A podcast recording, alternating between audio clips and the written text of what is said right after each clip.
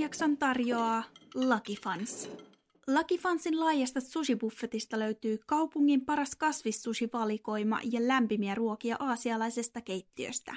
Ravintoloita löytyy ympäri Suomen, Helsingistä, Espoosta, Vantaalta, Tampereelta, Turusta, Keravalta, Oulusta, Lempäälästä, Lahdesta, Seinäjoelta ja Rovaniemeltä – Ruokaa saa myös Voltista ja Lucky Fans onkin muodostunut meidän podcast-tiimin vakiopaikaksi, kun pitää äkkiä tilata jotain kaikille maistuvaa.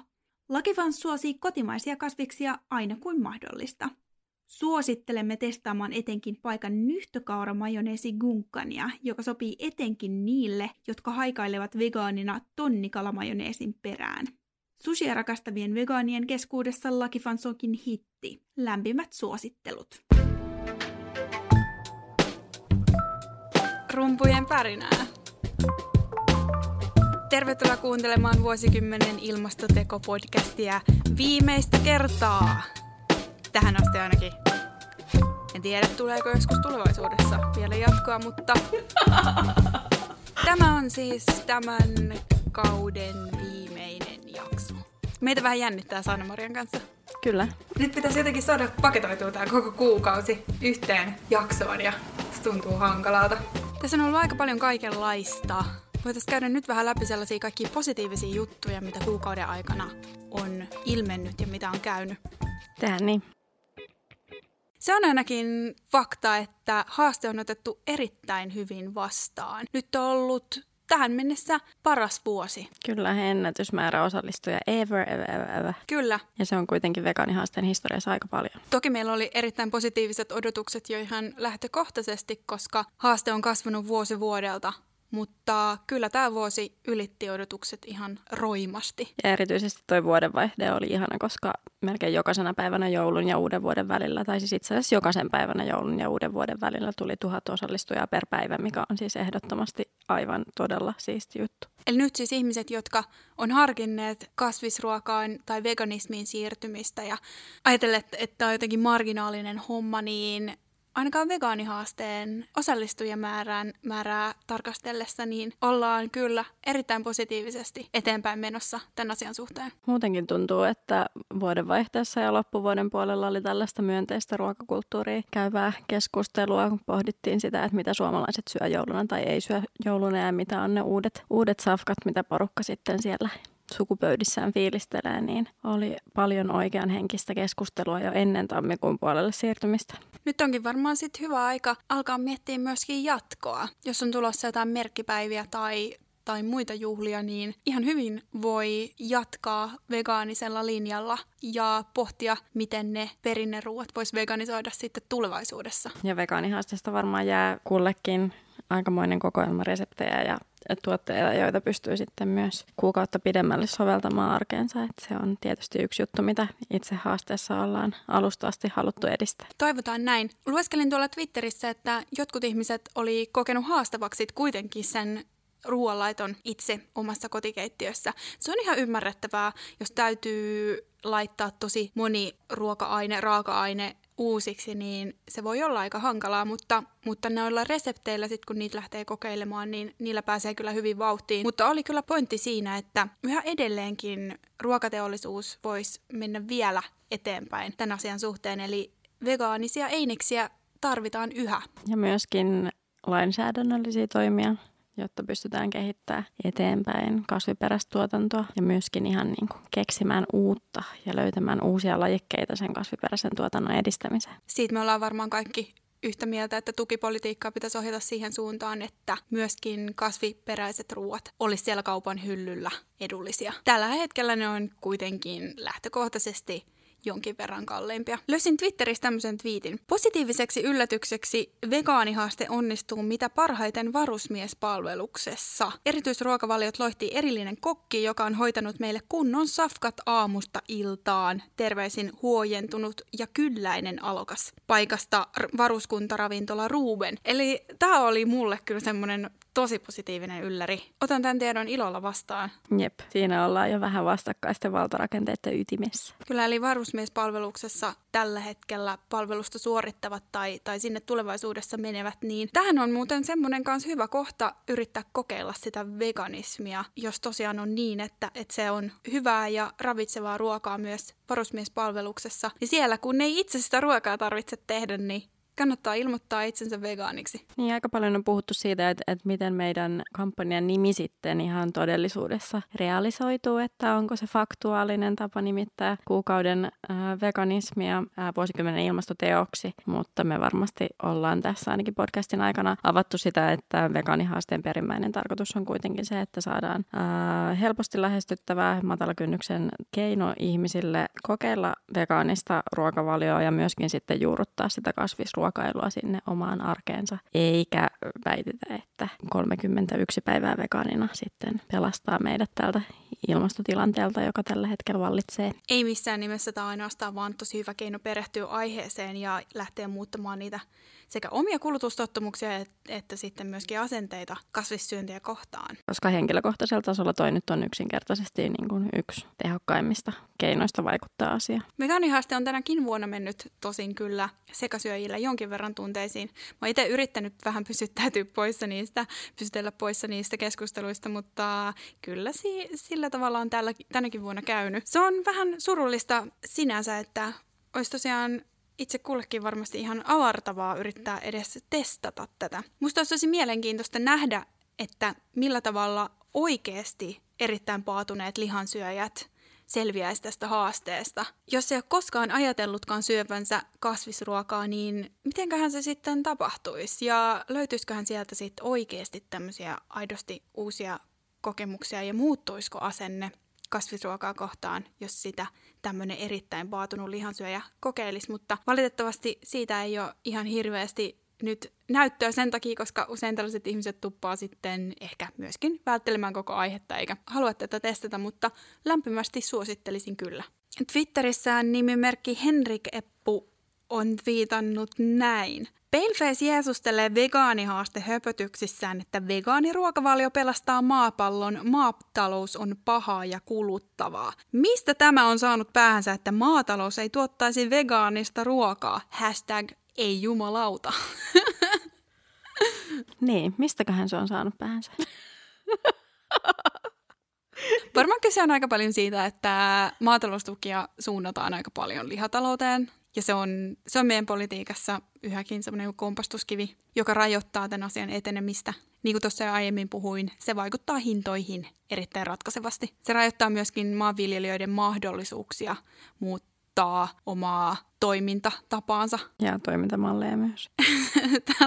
Yksi mun lempitviiteistä täällä oli nimimerkki Marita Kivistä on viitannut, että erittäin tympeä arkihomma eli kaupassa käynti on saanut uuden ulottuvuuden. Mukaan pitää rehata mies Android-puhelimensa kanssa skannailemaan viivakoodeja vegaaniskannerilla. Jipi! Hashtag vegaanihaaste. No niin, tässä ollaan sitten jo oikeasti asian ytimessä, koska tekniikka ja tulevaisuus ja innovointi ja veganismi on nimenomaisesti varmasti niitä aiheita, joita ollaan haluttu tämänkin podcastin kautta edistää. Eli se on hauskaa, että ihmiset on löytänyt erilaisia muuttuja, jotka, jotka helpottaa ja myöskin sitten luo niitä uusia sosiaalisia käytäntöjä, joiden mukana tätä ruokakulttuurin muutosta voidaan edistää. Tästä huomaa se, että kaikenlaiset tämmöiset kuriositeetit ja uudet jutut ja uudet keksinnöt, innovaatiot auttaa ihmisiä omaksuu näitä hommia. Niin, me ollaan varmaan aika paljon puhuttu niin kuin käytännön osa-alueesta ja siitä, että, että miten me ollaan koettu ja mitä me ollaan kelailtu meidän vegaaniaikana Iiriksen kanssa, mutta aika vähän me ollaan ehkä loppujen lopuksi kuitenkaan keskusteltu siitä, että, että mitä veganismi itsessään merkitsee meille kullekin. Niin Iiris, olisiko halunnut tässä meidän klausausjaksossa vielä avata sitä, että, että mitä sä koet veganismi sulle on? Sädekehän kiilotusta. Ah, onhan tämä tullut jo aikaa. Ei oikeasti. Se on mulle semmoinen yksinkertainen tapa tehdä parempia valintoja kuluttajana. Ensimmäisenä tulee tämä mieleen. Toki siihen liittyy paljon muitakin asioita. Mulle veganismissa tärkeintä on ilmasto ja eläinten oikeudet. Ja koska kuluttajana on vain rajallinen mahdollisuus vaikuttaa asioihin, niin veganismi on yksi parhaista keinoista. Toki on muitakin kulutusvalintoja, mitä täytyy ihan koko ajan arjessaan miettiä miettiä ja, ja esimerkiksi matkustaminen on, on yksi semmoinen murheenkryyni, mihin ei ole tällä hetkellä vielä järkevää ratkaisua. Mä oon yrittänyt perehtyä toki myös maata pitkin matkustamiseen ja toivoisin, että siitä myös tulisi tulevaisuudessa ihmisille helpompaa, mutta kyllä niin kuin tavallaan normiarjessa veganismi on se ensimmäinen ja paras ratkaisu. Vähän lievittää omaa ilmastoahdistusta. Mites sulla? Niin, no siis mun mielestä ylipäätään niin kuin vallan kautta rajoitetaan joitakin tiettyjä elämänmuotoja tässä maailmassa. Ja siksi niitä rakenteita, kuten kapitalismin tukemaa tehotuotantoa ja muita lajeja kohtaan toteutettua väkivaltaa pitää yksinkertaisesti pyrkiä kuluttajana purkamaan. Et tietenkin siihen on olemassa muita välineitä, politiikkaa ja järjestötoimintaa, mutta henkilökohtaisella tasolla se kaikista tehokkain tapa on se omiin kulutustottumuksiin vaikuttaminen. Et se on varmasti se, mitä se mulle edustaa. Ja muutenkin jotenkin koen äh, sen ehkä olevan myös vähän äh, ihmisyyden vastuuta ja tavallaan sellainen tavallaan hinta, jota ehkä maksan pikkasen omasta hyväosaisuudestani sellainen palvelus, jonka haluan tavallaan ympäröivälle maailmalle antaa sen takia, että on saanut siltä loppujen lopuksi kuitenkin tosi paljon. Kyllä veganismi melkein on vähintä, mitä voit tehdä. Niin, niin. mä sen asian koen. Mutta tietysti puhun sellaisesta asemasta, missä mulle veganismi on aika helppoa. Tässä on käynyt kuukauden aikana ilmi se, että se ei todellakaan ole kaikille helppoa eikä sitä pidä väittää, että se olisi, koska se ei ole. Ja jos väitetään, että veganismi on helppoa, niin sillä ehkä myöskin vähän niin kuin ammutaan itseään jalkaan, koska se ei ole totta. Mulle Helsingissä asuvana suhteellisen nuorena naisena on hyvin yksinkertaista sen takia, koska mulla on verkostot ja, ja lähipiiri ja mulla on paljon enemmän kapasiteettia ja keinoja käytettävissä siihen, että, että veganismi on mulle arjessa helppoa. Mulla on myöskin sosiaalinen paine on enemmän siihen suuntaan, että ihmiset on vegaaneja. En koe itseäni jotenkin ulkopuoliseksi sen vuoksi. Myös se, että ei ole terveydellisiä syitä siihen, miksi veganismi olisi hankalaa. On ihan totta, että että joissain tapauksissa se, se voi olla vaikeampaa. Joo, itse asiassa mä olin tuossa alkukuussa ähm, serkkuni syntymäpäivän juhlissa hän täytti 20 vuotta. Ja siellä äh, varmasti osittain vegaanihaasteen ja varmasti osittain minun ja kumppanini äh, taustan vuoksi oli var- valmistettu suurin osa tai ainakin vähintään puolet ruuista vegaanisina, niin tietenkin keskustelimme asian kuuluvasti tästä, koska oli ehkä tässä ympäristössä aika uusi ilmiö, niin päädyttiin sitten loppupuolella keskustelemaan nimenomaan siitä, että siinä oli useampi keskiään ylittänyt henkilö, jotka oli myös vegaanihaasteen innoittamana tilanneet uutiskirjeen ja lähteneet kokeilemaan ruokia, niin puitiin sitä, että miten haastavaa se oikeasti siinä kohdassa on, kun on vuosikymmeniä valmistanut esimerkiksi jotkut juhlaruuat samalla tavalla, niin miten niin kuin perustavanlaatuisesti alusta oppimiselta se koko prosessi on tuntunut ja niin kuin miten turhauttavaa se on ollut sen takia, että tulee nimenomaan se fiilis, että kaikki pitää opetella uudestaan. Että sä et vain niin kuin, esimerkiksi joku kananmunan puuttuminen, niin kyllä nyt kaikki tietää, miten paljon se esimerkiksi vaikuttaa johonkin leipomiseen. Ja nämä tällaiset jutut, että jos sä oot niin kuin fiiliksellä siihen sun rooliin on kuulunut vaikka 30 vuotta se perheen juhlien järjestäminen ja ruoan laittaminen, niin miten syvälle se tavallaan menee sinne sun omaan identiteettiin, kun sun täytyy yhtäkkiä olla epävarma siitä hommasta, minkä sä oot niin kuin kokenut, että sä osaat. Ja se oli mun mielestä niin kuin jännittävä keskustelu, koska mä en ole siis koskaan identi- identifioitunut älyttömästi ruoanlaittajana, niin tavallaan aukesi pikkasen niin kuin uusi ulottuvuus siitä henkilökohtaisuudesta, mitä veganismi myös niin kuin, ää, tavoittaa et siinä ihmiset oikeasti joutuu jotenkin äh, punnitsemaan omaa osaamistaan uudelleen. Vaikka kysymys ei loppujen lopuksi ole yhtään siitä, vaan pelkästään siitä, että, että se niin kuin käytännön harjoitus niiden tiettyjen äh, ainesosion, ainesosion kanssa niin kuin puuttuu.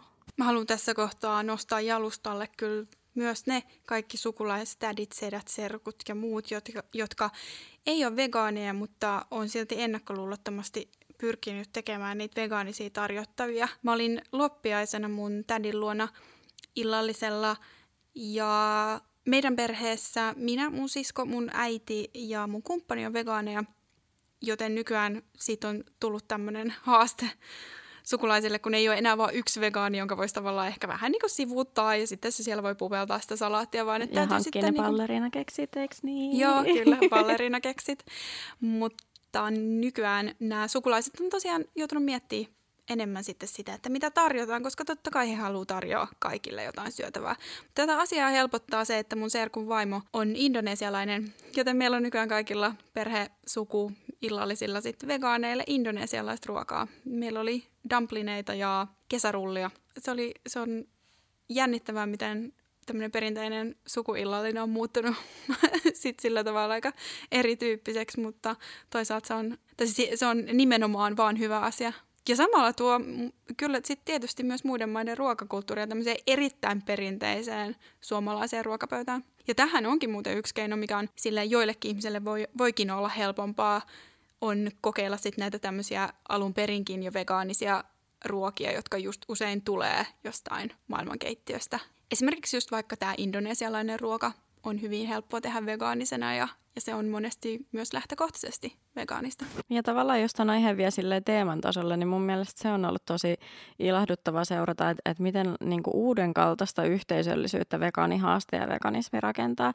Että tavallaan äh, ihan sellaista sukupolvien välistä dialogia siitä, että nyt kun se pahin vastustus sen, niin kuin, anteeksi, hiton friikkiruuan ja sen mainstream-ruuan välillä on murrettu, niin siitä tulee vähän sellaista kokeilevaa. Siihen tulee sellainen niin kuin leikkimielinen aspekti siihen ruokapöytään ja sitten ne perus niin kuin jääremmät ö, sekaanit pikkasen vastustelee, mutta testailee ja sitten kuitenkin niin kuin, saattaa kommentoida, että onpa hyvää ja jne. Että et siihen niin kuin, muodolliseen tilanteeseen tulee ihan selkeä selkeästi niin kuin todella iso keskustelun aihe ja myöskin siis nimenomaisesti sitä yhteisöllisyyttä uudelleen rakentava elementti, mikä on siis silleen tosi freesiä, koska en mä muista, että mun elämän aikana olisi ollut jotakin sellaista aihetta, joka olisi niin kuin yhtä konkreettisesti jotenkin muuttanut sitä yhteisöllisyyttä. Kyllä, siis mä huomasin meilläkin ruokapöytäkeskusteluissa oli tosi iso kiinnostuksen kohde esimerkiksi, että no millaisia on vegaaniset nakit, onko ne nykyään hyviä? Ihmiset oli hirveän kiinnostuneita siitä, että jos me syödään tämmöisiä niin kuin lihan korvikkeita, niin mitkä on hyviä, millaisia ne on,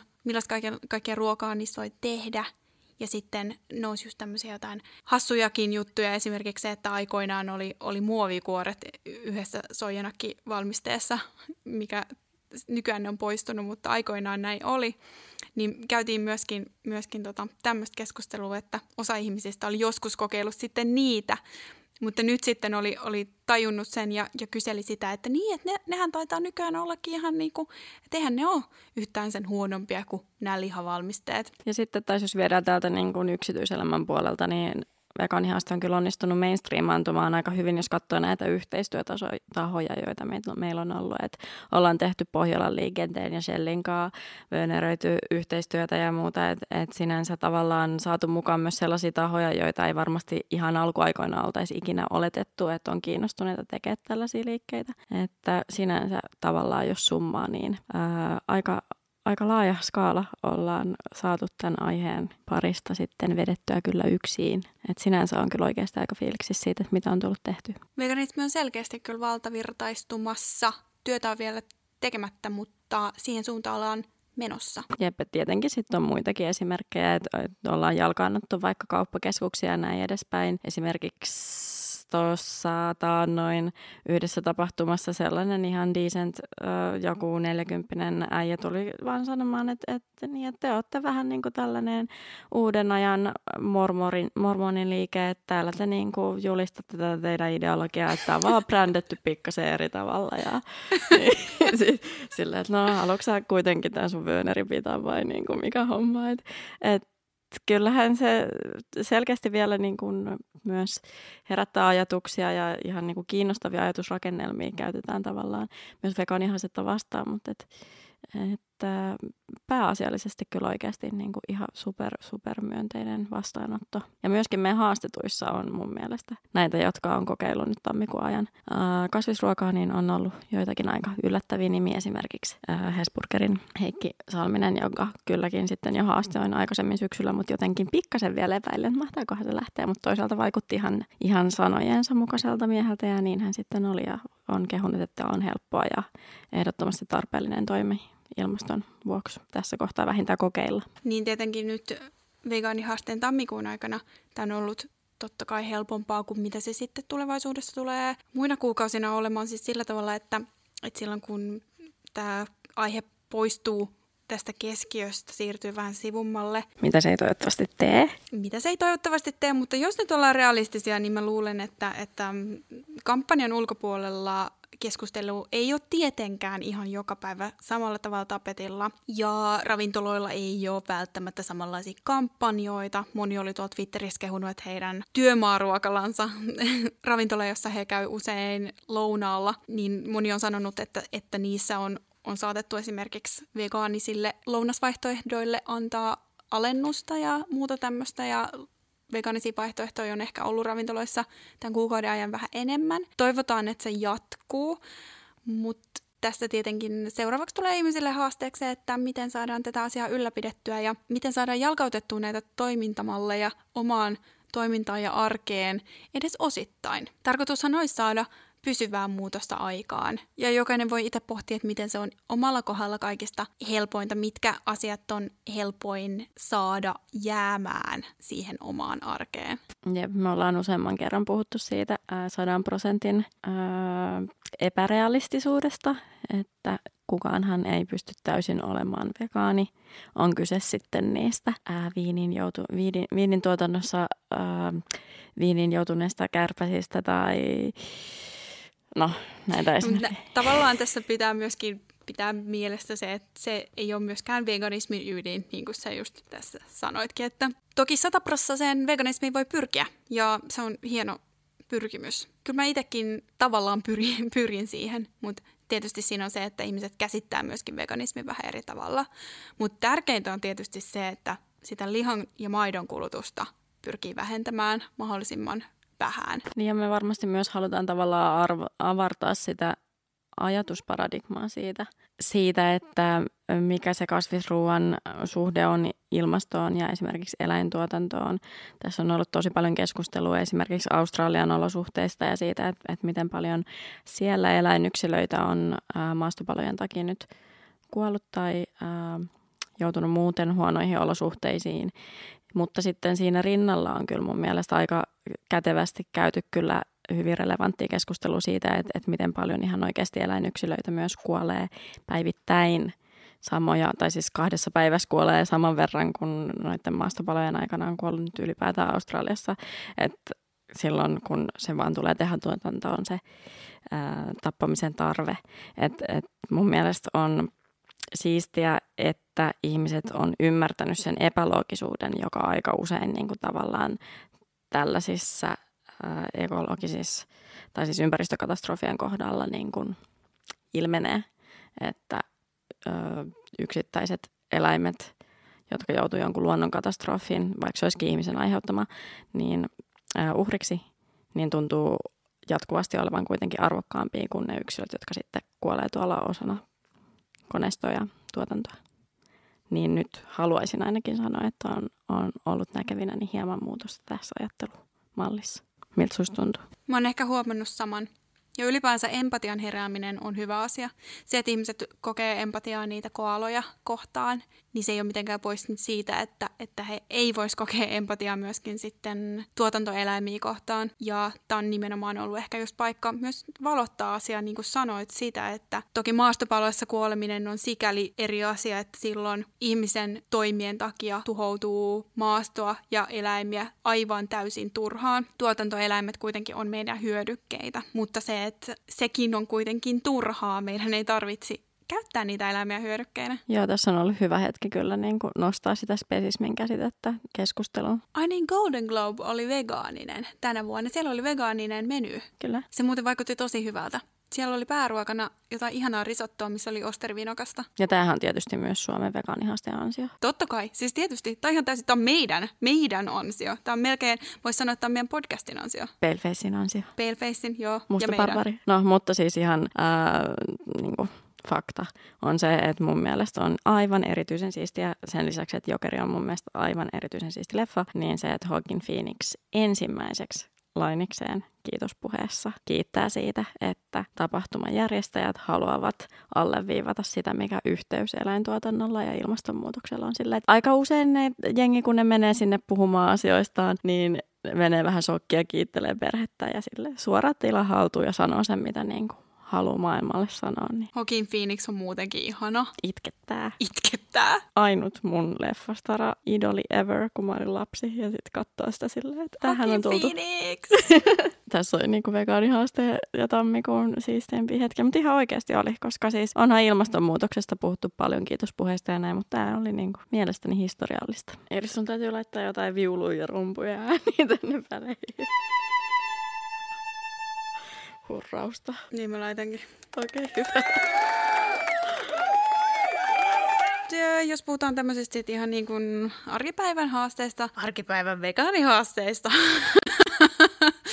niin nyt puhun binäärisesti ja sukupuolitetusti, mutta kun kävin katsomassa Twitterissä, niin hyvin moni mies on kirjoittanut, että, että nälkä on koko ajan. Niin kuulkaas, hyvät ihmiset, tässäkin on podcastin aikana käynyt ilmi, että vegaaniruokaa saattaa joutua syömään enemmän, koska siinä ei ole välttämättä niin paljon energiaa. Ja tämä taas kieli siitä, että, että tosiaan kun minä puhun ja Saana-Maria puhuu siitä, kuinka helppoa veganismi on, niin ei se ole aina kaikille, koska sitten just se, että, että saattaa joutua kasvattaa annoskokoja ja pitää oikeasti pistää joissain tapauksissa ruokailutottumukset uusiksi sillä tavalla, että yhtäkkiä se silmämääräinen määrästä ruokaa lounasravintolassa linjastolla ei riitäkään lautasella, vaan sitä täytyy lisätä. Mutta toivottavasti ihmiset on tähän mennessä jo oppineet ottamaan oikean määrän ruokaa. No niin, mitäs me halutaan jättää hengenperinnöksi tälle vuodelle? Vuosikymmenelle, Iiris. Mitä mä haluan jättää tälle vuosikymmenelle hengenperinnöksi? ei paineita. Ei ei paineita. No veganismi ei ole kultti. Niin, ei ole. We are here to stay. Vegaanit ei ole homogeeninen sakki, kuten on varmasti podcastin kuuntelijoille tullut selväksi. Meillä on ollut hyvin monen tyyppisiä eri ihmisiä haastatteluissa mukana. Ja ollaan niiden haastattelujen kautta haluttu nimenomaisesti tuoda mukaan sellaista asiantuntijuutta aiheesta, jota meillä ei näin laajasti itsellämme ole. Ja myöskin vähän erityyppisiä ihmisiä. Meitä vähän jännetti, kun suurin osa kasvissyöjistä on naisia tilastollisesti. Meillä olisi tarkoitus myös, että yhä suurimmassa määrin myös miehet ymmärtäisivät, että tämä ei ole mikään epämiehekäs asia. ei ole epämiehekästä olla vegaani. Mutta meillä on ollut tosi hyviä, hyviä asiantuntijoita ja just esimerkiksi kun ollaan puhuttu urheilusta, on käynyt toivottavasti selväksi, että vegaaniruokavaliolla voi aivan hyvin urheilla myös. Se ei muuta testosteronitasoja huonoon suuntaan. Proteiinia saa, ruokaa pitää vaan syödä tarpeeksi. Yksi stereotypia on myös se, että haluan sanoa, että vegaanit ei ole aina sairaita, vaikka ehkä podcastin nauhoituksen aikaan tuntui siltä, että täällä yksi sun toinen juontaja saattoi vuoroten olla kipeä, mutta ei, siis ei vaan pidä paikkaansa, koska ihan yhtä lailla ihmiset sairastaa riippumatta siitä, mikä se ruokavalio on, koska on miljoona kertaa jo mainittu, että loppujen lopuksi vegaaniseen ruokavalion siirtyminen tarkoittaa lähes poikkeuksetta sekasyöjien ruokavalion laajenemista, että silloin tulee tietenkin hyödynnettyä laajemmin ne kasvikset ja ää, hedelmät, jolloin se oma arkiruokailu kuitenkin sitten monipuolistuu. Ja tässä samassa samaan hengenvetoon täytyy myös mainita se, että vegaaniruokavalio ei ole mikään terveysruokavalio itsessään. Vegaaniruokavalio yläkäsitteenä ei tarkoita terveysruokavaliota, eikä veganismi tarkoita sitä, että kaikki sairaudet poistuisivat. Tässäkin joskus kuulee sellaisia väitteitä, että asia näin olisi. Se tekee mun mielestä enemmän hallaa veganismille kuin hyvää koska ihmiset on kuitenkin erilaisia, ihmiskehot on erilaisia ja ruokavalio on tosi tärkeä asia ihmisen terveyden kannalta, mutta se, että ruoka on vegaanista, ei tarkoita sitä, että se on terveellistä. Niin, siis tämän podcastin aikana on aika usein noussut esille nämä tyypillisemmät kysymykset ja stereotypiat, jotka liittyy veganismia, joita me ollaan myös haluttu tämän podcastin kautta purkaa. Yksi syy siihen on ollut ehdottomasti se, että, että nähdään, että niiden jankkaaminen myös edistää sitä, että päästäisiin tässä yleisessä keskustelussa eteenpäin.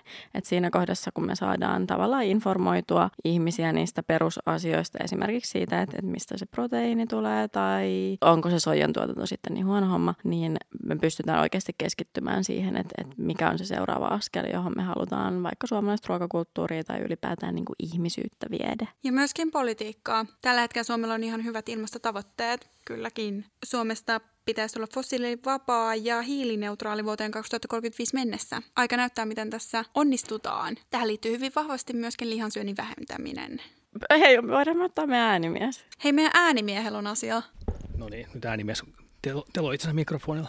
Millaisella tolalla meidän yhteiskunta on tällä hetkellä eläinoikeusnäkökulmassa? No sanotaanko näin, että me ollaan aika alkutekijöissä vielä, että jopa eurooppalaisessa kontekstissa me ollaan perän, tullaan perässä tiettyjä maita, jossa eläinoikeuspolitiikka on tehty jo 20 vuotta. Et meillä ei käytännössä eläinoikeuksista puhuta politiikassa millään tasolla. Saatiin, että se näkyisi missään käytännön toiminnassa. Et ilmaston näkökulmasta totta kai on, on hyvä, että puhutaan, puhutaan veganismista ja ruokavaliosta, mutta se, että politiikan tasolla jotenkin kytkeytyisi eläinoikeudet, niin sitä voidaan vielä odottaa jonkin aikaa. Millaisia terveisiä sulla hallitukselle? Mä en tiedä, onko mitään painokelpoista sanottavaa hallituksesta, hallituksesta jossa keskustapuolue pitää maa- ja metsätalousministeriötä edelleen hallussaan. Se on tämmöinen pattitilanne tässä niin kuin eläinten, eläinten hyvinvoinnin ja eläinten oikeuksien kannalta, että siihen ei kauheasti ehkä auta kommentoida nyt mitään. Eli terveisiä Jari Lepälle. Ja toikin oli jo aika paljon sanottu. Kiitos. Mitä ajatuksia sulla on tälle vuosikymmenelle? Toivon kovasti, että tässä ei ole ihan niin kuin jälkijunassa sen suhteen, että voitaisiin jotain, jotain vielä tehdä esimerkiksi ilmastonmuutoksen torjunnalle. Lähtien nyt tietysti niin kuin esimerkiksi maatalouden rakennemuutoksesta kasvipohjaiseen tuotantoon. Mulla ei, niin kuin, täytyy myöntää, että näkemät on aika pessimistiset tällä hetkellä, mutta totta kai kaikki, kuten esimerkiksi vegaanihaasteen, tämmöiset asiat, jotka valtavirtaistaa ympäristöystävällisempää ja eettisempää kuluttamista, niin on, on hyviä. Vaikka toisaalta taas mä en, mä en usko tavan kulutusvalintojen voimaan sillä tavalla, vaan mä näen enemmänkin rakenteiden muuttamisen kannalta se niin kuin oikeasti isot hinnat muuttuu, mutta pienet purot ja niin edelleen. Tämä on ehkä vähän pessimistinen näkökulma tässä. Mutta. No, mutta siis realiteetteja tarvitaan. Ja tässä me voidaan myös varmaan virallisesti Iris Flinkilän kanssa kiittää meidän äänimiestä, meidän tuotantoavustajaksi. Niin. Kiitos äänimies. Kiitos kaikesta. Äänimies on tarjonnut meille myöskin kahvia täällä joka ikinen nauhoituskerta ja ollut äärimmäisen lempeä hahmo. Kyllä mahdollistanut tämän kaiken. Me ollaan jotenkin ihan sanattomina täällä. Niin siis onhan tämä ollut hiton pitkä projekti ja siis projekti, joka ei todellakaan tule loppumaan. Et sinänsä tässä kohtaa, kun on kaikki perusasiat jauhettu, niin tuntuu siltä, että, että on, on kiitollinen, mutta myöskin äh, haastettu olo että vegaanihaaste ei kyllä missään tapauksessa tule loppumaan. Asian ratkaiseminen on erityisen kesken, eikä välttämättä tule ratkeamaan edes niin, että me se nähdään. Mitä mieltä sä oot? Ja miten ne on niin isoja kysymyksiä sitten kuitenkin. Ja täytyy sanoa, kuten tuossa meidän äänimieskin sanoi, sanoi, että vegaanihaaste on, on kuitenkin pystyy omalla tavallaan vaikuttaa asioihin, mutta yksilön valinnat on kuitenkin vain osa tässä. Paras tapa vaikuttaa on se, että pyrkii mahdollisimman monella sektorilla viemään itse tuota asiaa eteenpäin. Et kulutusvalinnoista on helppo sitten esimerkiksi laajentaa jonnekin järjestötoiminnan puolelle tai sitten, kuten mainittu, niin rakenteiden muuttamiseen esimerkiksi poliittisesti. Myöskin tietysti se, että miten kaupallinen sektori toimii, miten markkinoidaan, miten myydään juttuja. Ää, sitten taas itse kuluttajille ne on myös yksi asia, mikä liittyy tiivisti siihen tiedon lisääminen, tieteellisen tutkimuksen tukeminen siihen suuntaan, esimerkiksi eläintuotannon kytköksien poistaminen rahoituskenestä siinä kohtaa, kun tutkitaan sitä, että mihin suuntaan kasviperäistä tuotantoa ja ei eläinperäistä tuotantoa pitäisi Suomessa viedä, niin kaikki tällaiset jutut on tosi oleellisia. Että et haluaisin nähdä, että asia kyllä edistyy, mutta se, että, että se todellakin vaatii sitä, että, että ihmiset yrittää vaikuttaa noihin asioihin ja puskea sitä asiaa niin monelta taholta läpi, kun on vaan niin kuin kenenkään henkilökohtaisia resursseja mukaan mahdollista. Niin ja siis politiikassahan tähän asiaan vaikutetaan myös monella eri tasolla. Mä henkilökohtaisesti haluan kannustaa ihmisiä äänestää kuntavaalit on vuonna 2021. Se on semmoinen, mihin voi itse kukin sitten vähän miettiä omaa kantaansa ja, ja mikä on semmoinen järkevä tapa toimia sitten siinä kohtaa, kun vaalit lähestyy. Millainen on sun unelmien maailma tulevaisuudessa? No siis mä mietin, että miten naivia tai korni on sanoa, että vegaaninen. No Ainakin se käy niin. teemaan. No mä sanon niin. Se on varmaan mun tehtävä sanoa niin ja mä voin oikeasti myös olla sitä mieltä. Entä sun? Mun unelmien maailma on pääsääntöisesti vegaaninen, ainakin täällä meillä länsimaissa. Mä toivon, että kaikista rikkaimmat ja hyvinvoivimmat yhteiskunnat kääntyisi siihen, että lihan kulutus kääntyisi laskuun erittäin radikaalisti. Mä toivon asenne ilmapiirin muutosta. Toivon, että eläimiä ei käytettäisi enää koneina ja hyödykkäinä. Ja sitten mä toivon, että Mikko Kärnän jutut ei menisi ihan niin hyvin läpi lehdistössä. Niin, oliko meillä jonkinlainen vegaanihaaste, Iris? Me halutaan haastaa Mikko Kärnä vegaanihaasteeseen. Mikko Kärnä, kuukausi vegaanina. Miten ois? Onko sulla pokkaa? Pystyt sä siihen? Häh?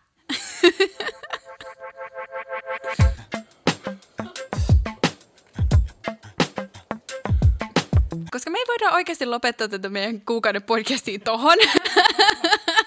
Niin, sanoiko hyvä vegaaniläppä? Siis mitä? En mä osaa mitään vegaaniläppiä, mä oon itse vegaani. Eikö niiden pidä nyt tulla ulkopuolelta? En mä osaa sisäryhmää dissata. Iris, kerro joku, joku hyvä vegaanivitsi. Kaikki vegaanivitsit on niin huonoja. Niin kuin esimerkiksi se, että vegaani on ravintolassa ja sitten se kysyy tarjoilijalta, että mitä täällä vegaani voisi tilata? Ja tarjoilija sanoo taksin. Koska veganismista ei voi tehdä mitään älyllistä läppää, niin sen takia kaikki vegaanivitsit on noin huonoja. Mutta mun oma vegaaniläppä on ehkä se, että mä rakastan tekoturkkeja. ja...